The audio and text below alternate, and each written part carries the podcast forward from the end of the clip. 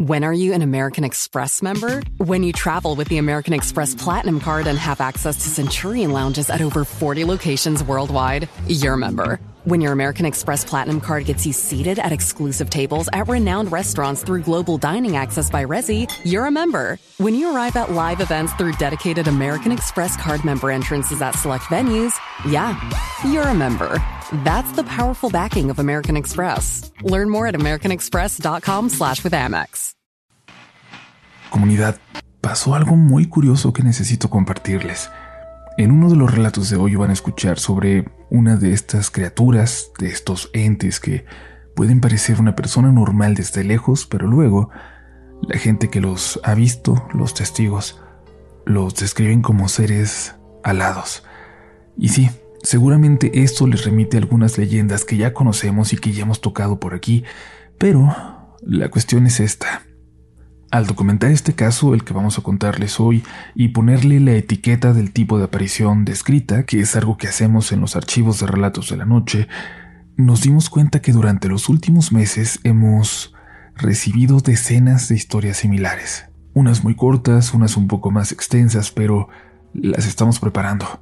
Queremos presentarles muy pronto un especial de encuentros con este tipo de seres, o con este ser, si es solo uno, Así que si al escuchar esta historia te sientes al menos de cierta forma identificado o identificada, por favor, haznoslo saber, porque hay algo rondando los cielos de México estos meses. Vamos a las historias de hoy.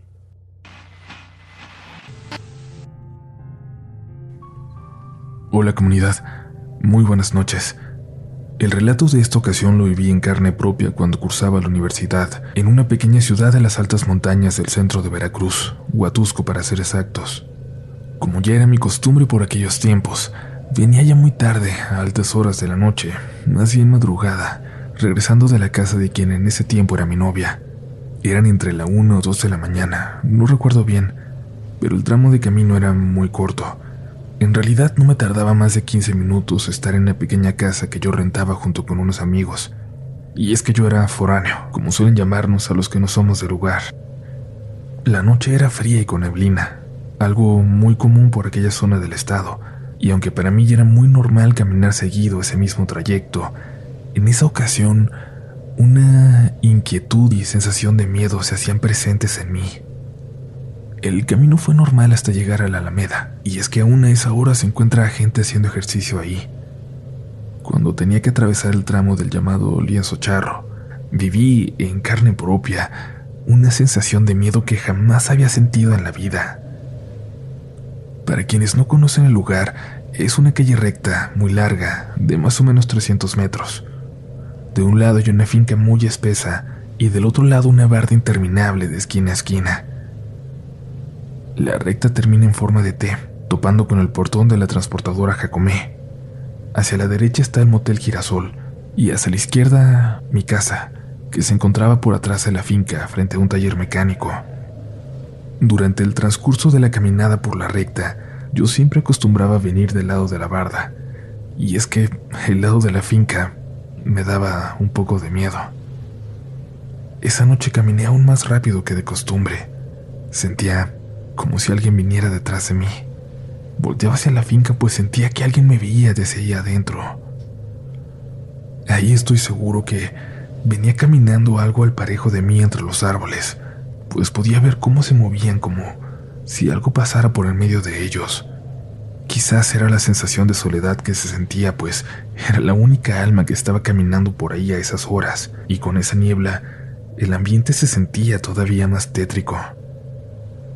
Aquel tramo se me hizo eterno hasta llegar al final de la calle y llegar frente al portón de la transportadora. A muy pocos metros de ahí había un poste con un foco que daba una luz muy tenue, y recargado en él se encontraba una persona. Por el aspecto y la forma de su cuerpo pude notar que era un hombre ya de edad avanzada, con la cabeza agachada como si estuviera fumando un cigarro. Tenía que pasar por su lado y aunque me daba mala espina, Tenía más miedo de caminar del lado de la finca, así que continué. Buenas noches, dije cuando pasé a su lado, pero no respondió. Crucé la calle hasta el taller mecánico, sintiendo que aquel hombre estaba clavando su mirada en mí. Noté entonces algo muy extraño. Los dos perros que siempre salían a ladrarme, esta vez no lo hicieron. Eran dos pitbull que a veces ni me dejaban entrar a la calle. Y no solo eso, escuché cómo estaban llorando los dos.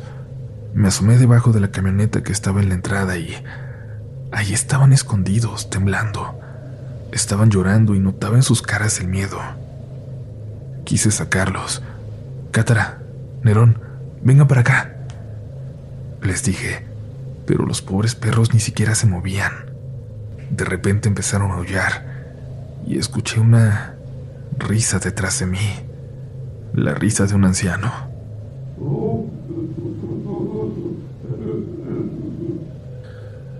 Los perros empezaron a llorar y temblar más y más.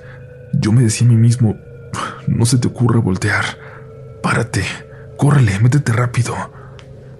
Pero fue más fuerte mi morbo de ver quién estaba detrás de mí. A veces todavía me arrepiento de haberlo hecho, pues lo que vi me dejó paralizado de miedo. En la poca luz que daba aquel foco, en ese poste, se encontraba parado, aún en forma encorvada, pero mucho más alto, el mismo hombre con la cara agachada.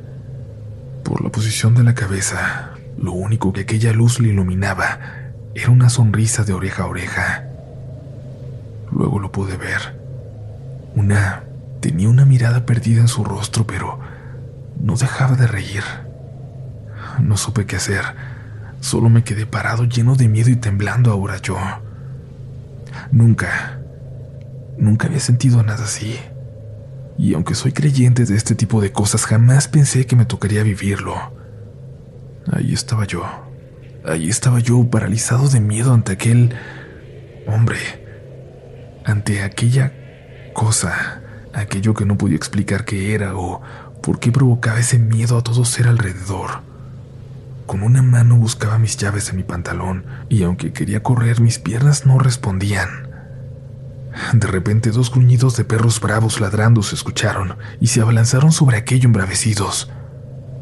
En ese momento reaccioné y corrí hacia el portón para llegar a la puerta de mi casa. Frente a ella había un árbol como de mango muy grande, de los nervios no podía abrir, y cuando por fin pude hacerlo escuché como, como algo aleteaba y caía sobre el árbol. Cuando entré y vi por la ventana de la puerta, pude ver ahí arriba a un pájaro del tamaño de una persona, y luego cómo aleteaba para alejarse de ahí. Mis compañeros ya estaban dormidos, así que ni siquiera los desperté.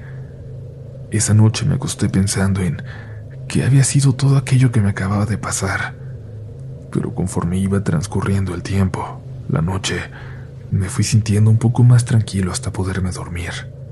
Quisiera decir que en mis sueños escuché unas carcajadas que me despertaron, pero no porque más que escucharlas las pude sentir.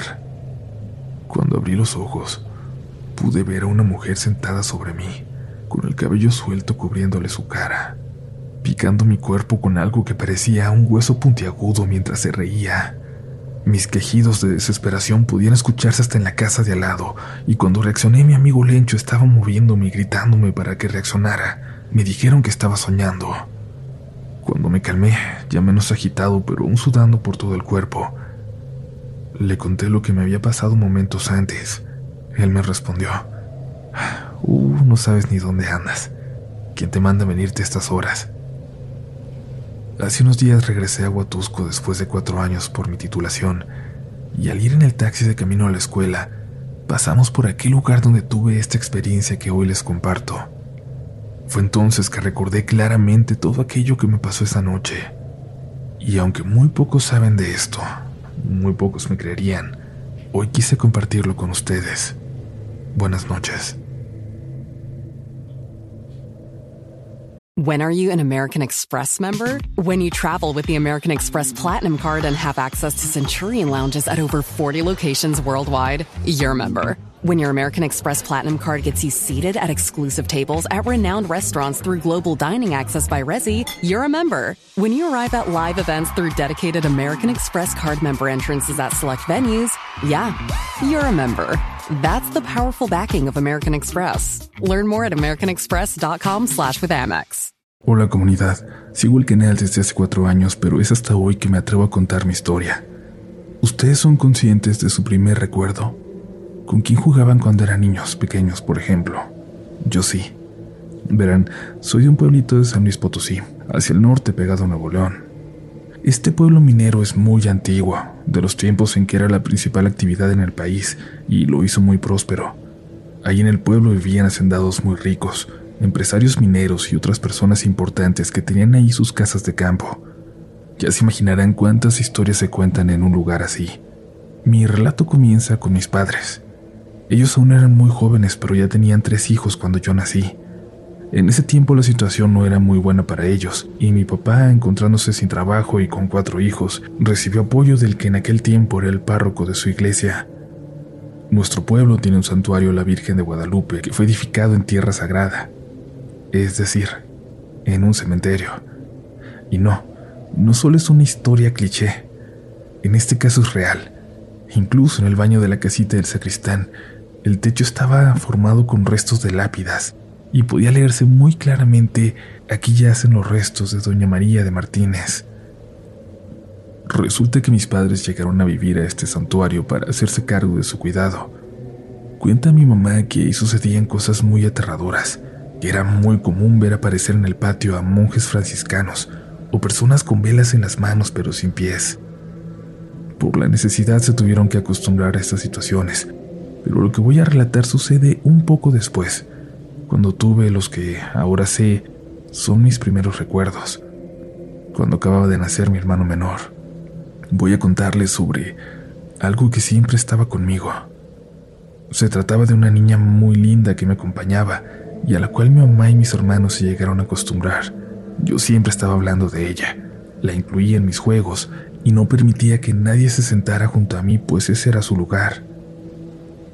Recuerdo describirla con bucles y ropa de tela escocesa y encaje, con aparatos ortopédicos en los pies. También recuerdo intentar explicarle a mi mamá, en mi vocabulario simple de una niña de cuatro años, cómo era ella y a mi mamá decirme no seas tontita, mija. Si eres tú. Todas las noches esta niña iba a visitarme en mi recámara, la cual compartía con mis padres y mi hermano más pequeño. También nos poníamos a jugar en la sala de la casa. Juegos normales, siempre. Jamás sentí miedo ni mucho menos. Y es que no entendía que ella no era de este mundo. Las cosas empezaron a ser extrañas cuando ya no solo me pedía jugar conmigo, también me pedía que llevara a mi hermano, y yo no quería, pues él apenas empezaba a caminar. Dice mi mamá que empezó a notar que algunas mañanas mi hermano amanecía con los pies entre los barandares de la cuna, pero eso lo atribuyó a los celos de mi hermana mayor, que ya tenía siete años, pero aún así se peleaba por estar ella en la cuna. Mi mamá no sabía en realidad quién intentaba bajar ese niño de la cuna, pero pronto lo sabría. Llegó el día de la feria del pueblo. 15 de agosto, día de la Virgen de la Asunción. Mis padres cometieron un descuido, una imprudencia. Cuando nos quedamos dormidos, mi hermano menor y yo decidieron darle gusto a mis hermanos mayores, ir a dar una vuelta muy rápido a la feria y regresar, y es que mis hermanos se morían por ir. Mi mamá salió primero con los niños, Luego mi papá con un gran madero, de esos de las vías del tren que son muy pesados, atrancó la puerta por dentro y luego saltó la barda para alcanzarlos. Yo recuerdo que esa noche, la niña, aquella niña que me visitaba, me despertó y me dijo que esa sería la última vez que nos veríamos, que si yo me sabía el camino a la casa de mi abuelita. Yo le dije que sí, que me podía ir yo sola. Ella me dijo que me llevara a mi hermano, que me diría cómo bajarlo de la cuna y que me lo llevara. Tan inocente como era, no se me hizo raro, y no me pregunté quién abrió las puertas para que yo saliera. Cuando ya estaba afuera le dije a mi amiga que fuera conmigo y ella me respondió, yo no puedo salir, solo hasta aquí puedo acompañarte. Sin saber por qué caminé hasta la casa de mis abuelos. Me abrió mi abuela y se asustó de verme ahí, con mi hermano en brazos. Le conté lo que había pasado, que despertamos solos, que mi amiguita me había despertado y me había dicho que me fuera a su casa. Ella se molestó mucho, nos dijo que pasáramos, pero por el coraje decidió no ir a avisarle a mis papás menos a mi mamá que no era santo de su devoción. A ver qué hacen cuando lleguen a su casa y vean que no están los niños, pensó. Cuando llegaron mis papás y mis hermanos a casa, apenas un rato después, se encontraron la visión más aterradora de sus vidas. No, no era por nuestra ausencia. No eran las puertas abiertas de par en par, aquellas que habían cerrado con tanto cuidado. No, era que nuestra casa estaba envuelta en llamas. Se hizo un escándalo. La gente empezó a llegar para ayudar a apagar el fuego. Mis abuelos se dieron cuenta también y fueron para allá. Mis padres estaban tan felices de vernos a salvo que ni siquiera se preguntaron quién nos había abierto, quién me despertó o cómo fue que había salido de ahí. Este suceso me hace pensar que aquella niña que veía no era solo parte de mi imaginación infantil. Pero ¿quién era? ¿Qué era? ¿Un ángel? ¿Un alma en pena? Y de ser así, ¿cómo había muerto aquella niña? Hasta hoy es uno de los recuerdos más nítidos de mi infancia y jamás la volví a ver. Mis padres, con la pena de lo que pasó, de su imprudencia, muy pocas veces cuentan este suceso, pero yo no lo olvido, nunca lo olvidaré. Gracias a ella, a esta niña, mi hermano y yo todavía estamos aquí. Nosotros también seguimos aquí, comunidad, Gracias por escuchar y si han tenido alguna experiencia similar, ya lo saben, por favor, no duden en compartirla con nosotros. Recuerden que mis redes, donde no hablo exclusivamente de terror, pero será un gusto saludarles, son Upolch en todas partes. Las oficiales de Relatos de la Noche son RDLN Oficial en todas las plataformas del universo y que si entran a nuestro sitio web rdlnoficial.com van a encontrar un formulario para compartirnos su experiencia de la forma más sencilla posible. Este año queremos tener más historias que nunca para contar. Como siempre, espero que no hayas prendido la luz, que nos sigas escuchando en total oscuridad, porque aún nos queda una historia más esta noche. Mi historia es exageradamente corta quizás, pero necesito compartirla con la comunidad Relatos de la Noche. ¿Ustedes han visitado la casa de sus abuelos o de un familiar muy mayor para encontrarse con figuras, de esas que le gustaban mucho a la gente de antes, de esas que ahora nos parecen raras y algunas hasta aterradoras? Lo pregunto porque en la casa de la suegra de mi tía, a donde voy mucho porque yo paso los fines de semana con mi tía, hay varias figuras de porcelana de vagabundos. Son muy bonitos, muy extraños, muy detallados, pero por alguna razón siempre me provocaron mucho miedo, desde la primera vez que los vi. Esto en particular que voy a contarles pasó en 2019, cuando yo tenía 12 años.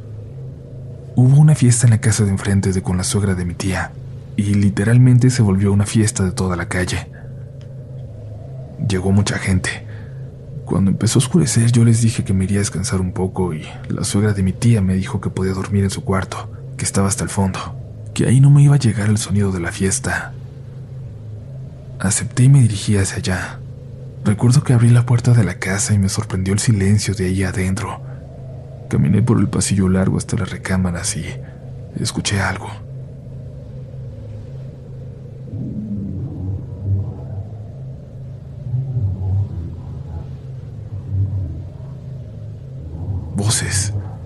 Muy claramente, como si alguien se hubiera metido. Eran dos. Estaban teniendo claramente una conversación. Me di cuenta que venían de la habitación del fondo, a donde yo iba.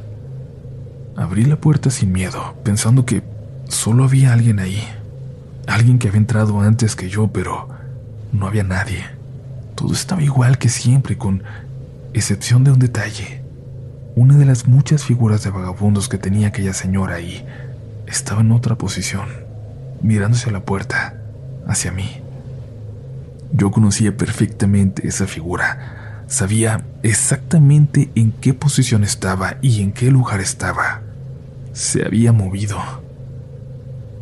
Quise pensar que era el cansancio, que era mi imaginación, pero de todas formas preferí dormirme en otro cuarto Al día siguiente le platiqué a la señora de lo que había imaginado o soñado la noche anterior y me sonrió como si le divirtiera mi inocencia. Ya te asustaron mis niños, pero no son malos, solo tienes que acostumbrarte a ellos, a sus travesuras. No me explicó nada más. Aunque sigo yendo a esa casa, ya no me ha pasado nada, pero eso sí, evito a toda costa entrar sola a esa última habitación.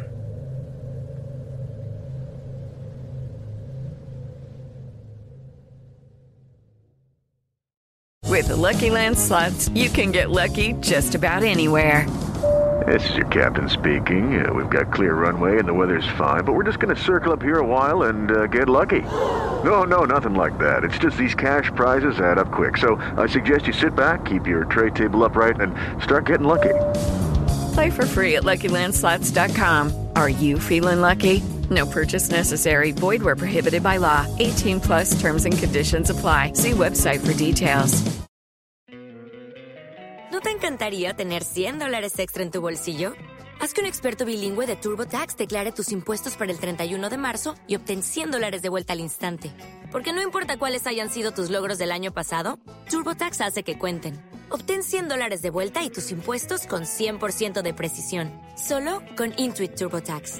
Debes declarar para el 31 de marzo. Crédito solo aplicable al costo de la presentación federal con TurboTax Full Service. Oferta sujeta a cambios o cancelación en cualquier momento.